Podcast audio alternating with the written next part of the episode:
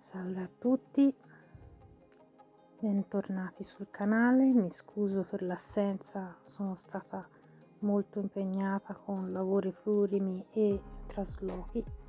Ehm, l'argomento di oggi è il minestrone, perché mai più un minestrone? Mai più un minestrone, andando ad analizzare da vicino di solito che cosa ci si mette dentro un minestrone non dobbiamo sottovalutare che mescoliamo un sacco di verdure diverse che tra l'altro sono unicamente lesse usualmente. Quindi non subiscono un certo tipo di abbattimento di rischi di gas, coliche, fibre mh, mm, in cottura in olio. Per chi lo fa con soffritto mm, diciamo non lo vedo come un minestrone proprio lo vedo come una preparazione diversa. In ogni caso la dimensione delle verdure che per i più eh, affini al mondo della cucina più professionale solito si fa un taglio alla paesana che vuol dire che non si fanno le verdure né troppo grosse né troppo piccole non necessariamente regolari. Quindi anche facendo un soffritto di questo tipo comunque il cuore del prodotto non viene in qualche modo intaccato dall'olio ma rimane comunque solo intaccato dalla eh, cottura nell'acqua.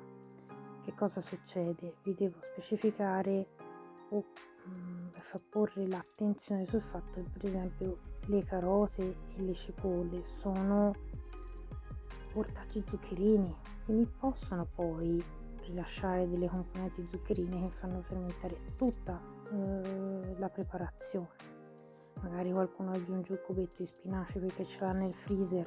Gli spinaci sono irritanti per l'intestino, le bietole quasi uguale, il pomodoro contiene nickel, che sia un pomodorino fresco tagliato a metà o che sia un, um, un uh, succo di pomodoro del pelato o una cosa del genere, comunque appunto ci può essere questo rischio per chi ci mette la patata. La patata è molto amidosa, quindi essendo lessa questo può provocare alle persone ovviamente particolarmente sensibili come dolico colon per me ma probabilmente ci sono altre sintomatologie che subiscono un po' questo effetto rischiano di fare il velo all'interno dell'intestino e non permettere un grande assorbimento e quindi stagnazione, fermentazione, cattiva metabolizzazione quindi questi sono rischi, non automaticamente per tutti, anzi ringraziamo che ci sono persone che non soffrono di questi problemi,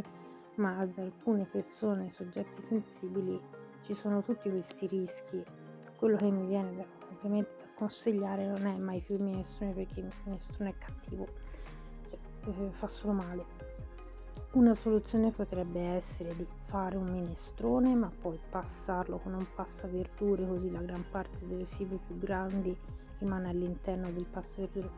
Niente mini primer non, il mini primer non fa lo stesso effetto. Non è che ridurle a pezzettini risolve il problema vanno proprio là, tolte quelle fibre quindi il passaverdure da mano è la cosa migliore da usare e poi fare una specie di rilenta cottura con un po' di olio di modo da cercare di debellare quelle cose che possono quelle particelle gassose eh, che possono fermentare o provocare coliche all'interno dell'intestino altrimenti focalizzarsi di più sulla preparazione delle singole verdure però ecco mm, farò un approfondimento sulle singole verdure nel libro che sto facendo voglio proprio e ci sia uno schema ben chiaro, possibilmente un'infografica in cui le singole verdure hanno delle proprietà mm, e un certo tipo di rischio, perché mm, io non le ho mai trovate